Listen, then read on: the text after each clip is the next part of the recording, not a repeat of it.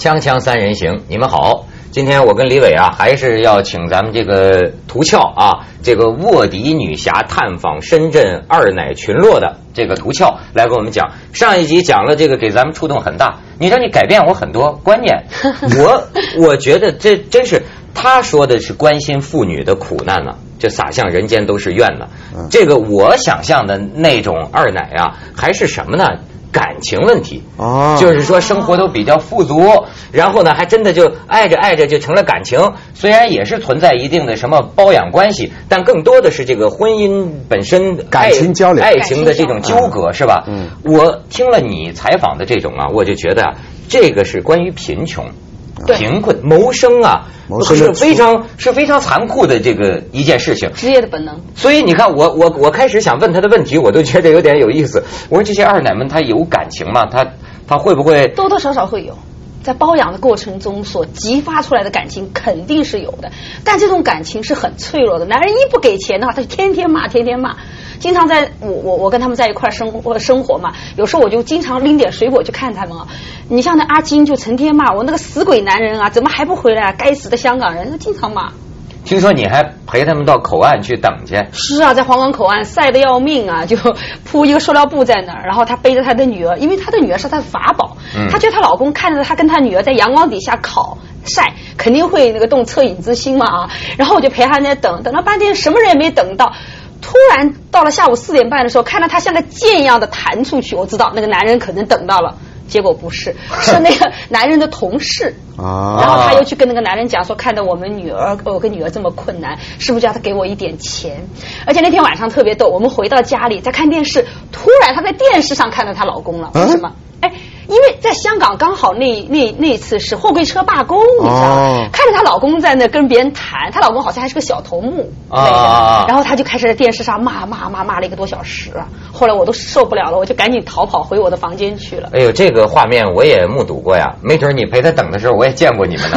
因为我我整天从那个罗湖口岸过关，你知道有的时候排队的时候在罗湖桥上哈，嗯我当然不能说那些香港男人在深圳都是有二奶的，嗯但是一般每到礼拜五，我就感觉人特别的多，对对对。而且呢，男性。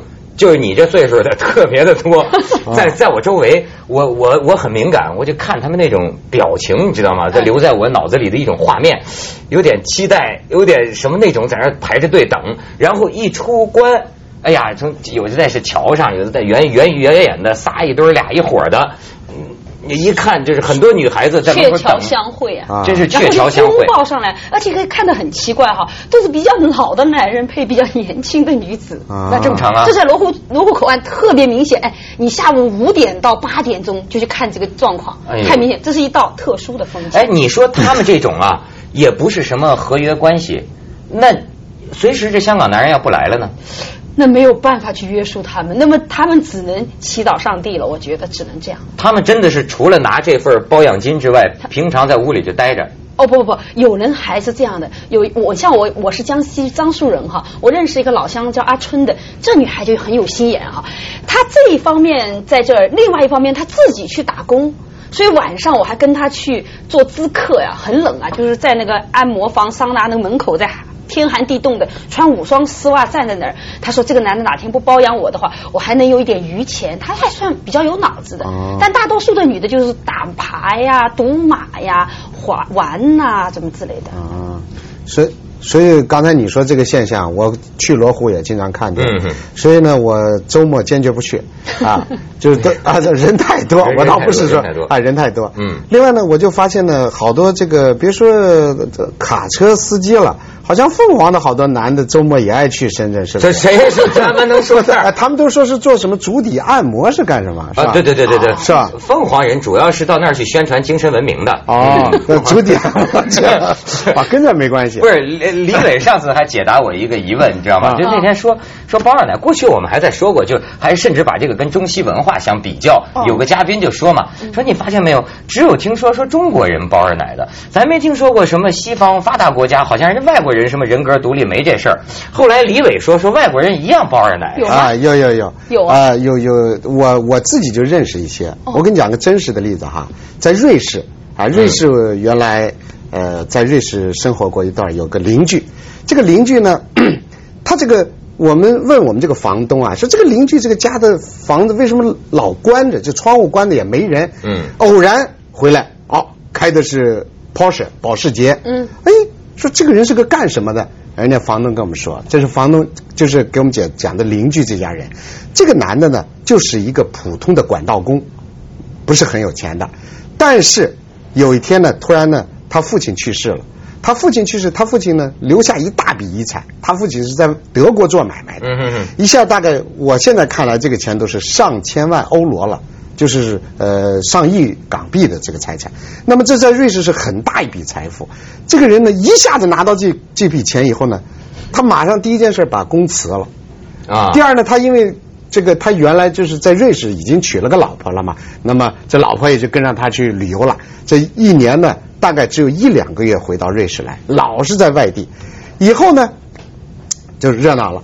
以后呢，他在西班牙买了房子，嗯他老婆就住西班牙，因为瑞士在阿比山脉里头啊，他是中常年见不到太阳的。那么他们就他老婆就住西班牙，也不怎么回来了。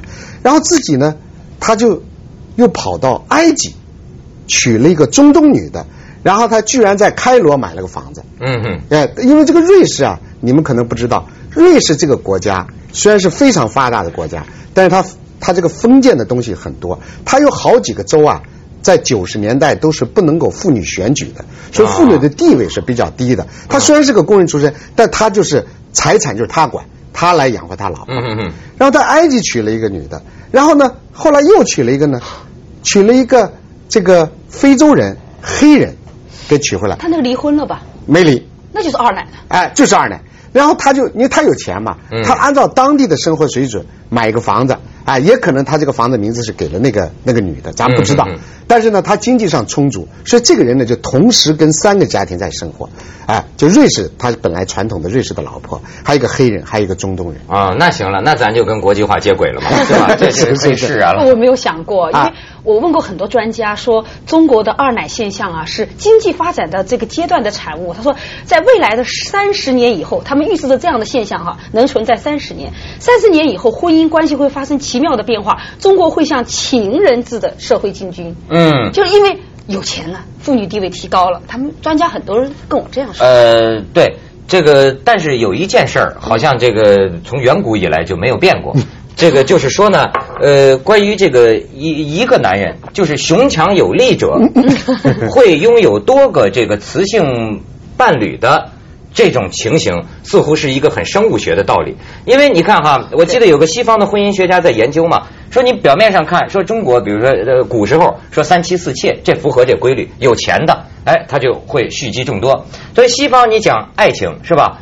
呃，爱情的道理也一样，一个好莱坞影星，呃某某一个哈，他一生中拥有的这个性伴侣吧，呃他的数目一样多于一个普通的啊。货柜车司机，对吗？对。对对或或者说呢，再一者就说外国人都讲这个一夫一妻制，对吧？但是呢，他就提出一个概念，他说你发现没有，很多外国人他叫是连续性的分阶段的一夫多妻制，啊，他结八次婚，一辈子娶十结结离结离十二回，那么你算他比起咱这穷困的，他还是算多的，他在时间上多了。对啊，那你看起来哈，一个叫唐玄宗啊，嗯，白呃那个白居易就说他的后宫佳丽三千人啊然后杜甫呢有一首诗歌就说他的后宫佳丽是八千人，然后到了晚唐那个诗人叫叶的，他经过考证，唐玄宗的老婆你知道有多少个吧？有四万个人。四万个。对，当时的古代的妇女哈，我阅读笔记查了很多史料，当时古代的妇女的总人口数是两千六百万。那么做一个计算的话，每六百个人中就有一个人是唐玄宗的小妾，厉害哦吧？那可所以能吗最终真的中国人民为什么我们通不能过史料 不能搞帝制，还是要把皇帝推翻了？几千年来你多吃多占的历史太久了。那那两万个，我老想两万个，他能拉拉手都轮一遍，一连轮轮不完那就很有意思哈。嗯他们他是怎样去宠幸他的？就有一个帝王哈，怎样去宠幸他的那些小老婆的？是很简单，他坐的那个洋车呀，嗯那个赶着他的洋车，羊在哪一块那个呃门前的竹子那里吃草的话，他就停在那个地方。后来很多那个那个妃子哈，都在他们的那个呃竹子叶上撒盐水。然后就吸引那个羊来吃，嗯然后呢，皇帝今天晚上就可以宠幸他。他想出很多招了。但是就所以说这个事情啊，你要从这个历史的看呢，嗯，就你就很难单纯的归咎于一个道德判断是什么不要脸、贱妇或者什么，你很而且为什么咱们那天说现在进行二奶情况的调查嘛？你如果要我选择的话呀，我我希望我能选择同情。我说的同情是什么意思呢？就有的时候我们认识一个人呢，需要有一种同理心。我总发现一个问题，就是你对一个人贸然的做出肯定或者否定这么简单的两极判断，常常是因为你跟他不够接近，你离得距离远，你可以做这判断。假如说你跟他交成了朋友呢，像涂俏这样到这个二奶部落里去交成了朋友，你这个。你就会同情他们，你的想法不一样了，你知道吗？他的很多事情，你至少变得可以理解了。表面上看来很不可理解的事，至少就变得可以理解了。你说这个同情啊，我跟你讲，呃，外国我真的会是吧？你你你同情他们。我现在不跟他们交往，我都挺同情。你要想想看，有个叫阿婷的人，在年三十的晚上。四点半，我陪着他，他就是为了等那个男人回来，跟他过一个除夕的夜晚。前三年，那个男人以各种借口，天哪，那个男人已经六十多岁了，都不肯和他在一起过除夕夜里。后来他等那个男的来了，那男的一看到我就说：“哎呀，阿敏啊，我化名叫阿敏嘛，哎呀，你陪陪他啦，我以刚好要翻翻香港啊。”他就这样讲。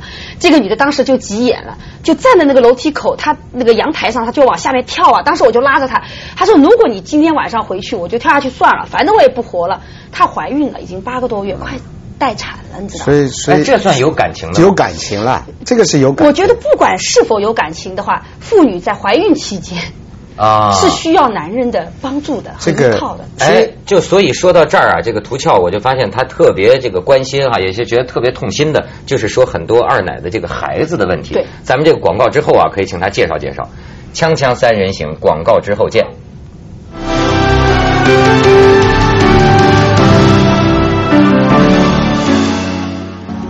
刚才这个图俏还有惊人之语啊，说是什么古代有名的妇女全是二奶啊？是李清照是吗？哦哦，李清照不是，柳如是潘赞化的妻子潘玉良。嗯嗯，林黛玉在《红楼梦》里所吟唱的五美啊，那五大美人，你看西施、西施、虞姬、明妃、绿珠、红拂，全是。全是二人。不过咱们还是关心一下现在的，每个年代不太一样啊。这个现在的，你说呃，这些这个你你接触到的这些二代群体，你老说孩子是一个特别大的问题。对。你可以具体讲讲吗？因为我觉得他们这个孩子呢，呃，没有名分。首先，小孩啊，到了四五岁的话，他就知道，然后他的上学的问题，他的教育问题就非常困难。他们都把他们塞回到老家去。如果这个男人一停止供养的话，这些孩子。完全没有人养的话，我简直都不堪设想。所以呢，在奥乃村发生过一个这样的传闻，不知道是真的假的，但我觉得是真的。嗯，就是有一个男人停止了包养他的那个二奶呢，是生了两个女儿，就双胞胎了。后来他没有办法，他在停止包养的三个月之内，忍痛把这两个孩子给卖了，一个卖了五千块钱，然后他回到四川的老家去。哎呦，就买了。所以真的，你说他这个职业。一般你你觉得这能长久吗？绝对不能长久。而且我我后来三年以后哈，我又去采访这帮人，很多人找不到了。后来我知道，就是经济不景啊，香港经济不行，包二奶也转型了。怎么讲？哎，第一打边炉了呀，我几个人开包你了呀。然后呢，还有一种特别奇怪的现象，叫陪吃陪睡的双料保姆浮出水面了。陪吃陪睡双料保姆。钟点工呀，就我我按钟点工来给你记仇了，我不会。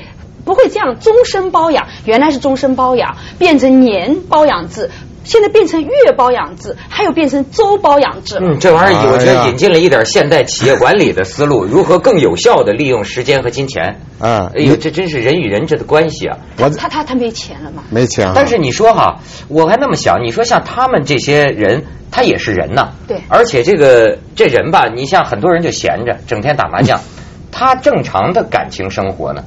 你你是指二奶还是指包养他们的香港人？二奶啊，二奶。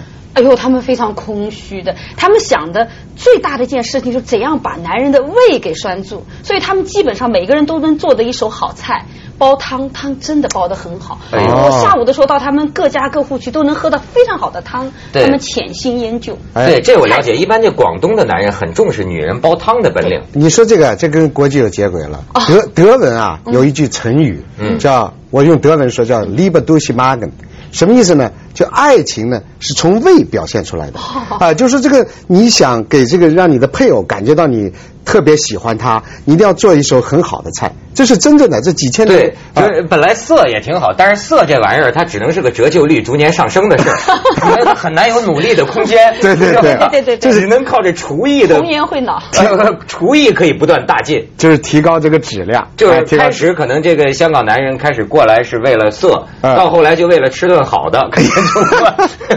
所以 还有一个二奶，为了拉住男人的话，哈，他很聪明，她每天给那男人讲报纸，她买一大叠报纸来给他讲新闻，哦那个男人可喜欢她了，说我找的这个女孩啊，是整个村里素质最高的。哎哎呦，这个这个这个高智商，这个高智商。对对对你说我为什么讲她也是个人，她有她的人性啊？对，因为就还有一个著名的新闻，就是咱们过去也说过，你知道就包了一圈的，嗯你听说过吗？香港一个男人，呃，假假我忘了钱了，假如说他一万块钱，嗯。包了一个女的，这个女的收了五千块钱，拿出一半五。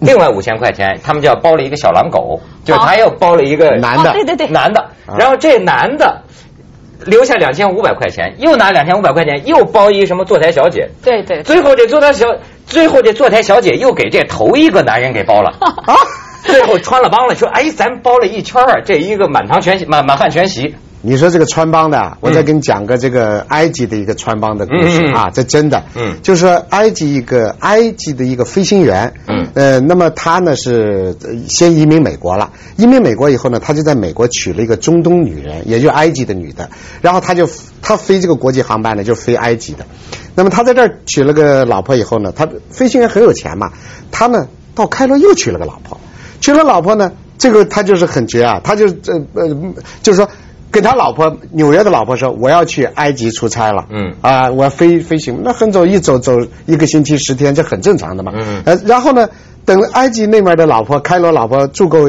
一个星期了，说我不行了，我要飞飞回纽约了，我这航班排到了，嗯。因为你知道。这个我有个亲戚是飞航班的嘛，国际航班都是飞个点要休息四天到一个星期，要保证飞行员这个清醒嘛。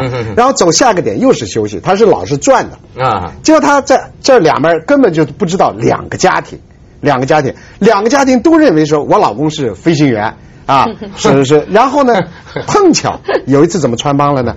就是这个美国的这个的丈母娘，嗯她也是中东人，原籍中东的嘛。她到开罗来玩来了嗯，跟另外一个人玩，那这个男的根本不知道，嗯就是他带这个女的上街，跟美国的丈母娘撞上，给揭开了。就香港货车司机有时候在深圳包一个，还有在广州包一个的，嗯比如佛山呐、或者中山等地包一个的，我也听过穿帮的。后来三个二奶打了一堆的。所以我这听这这想想起他们说那老鼠找男朋友，说那老鼠找了个蝙蝠，说你别看人家丑，人家还是飞行员呢。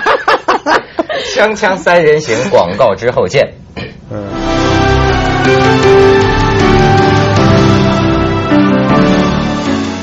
涂笑，你看你现在写了这个《苦婚》这本书之后哈，呃，你对那个二奶村的那些人还有接触吗？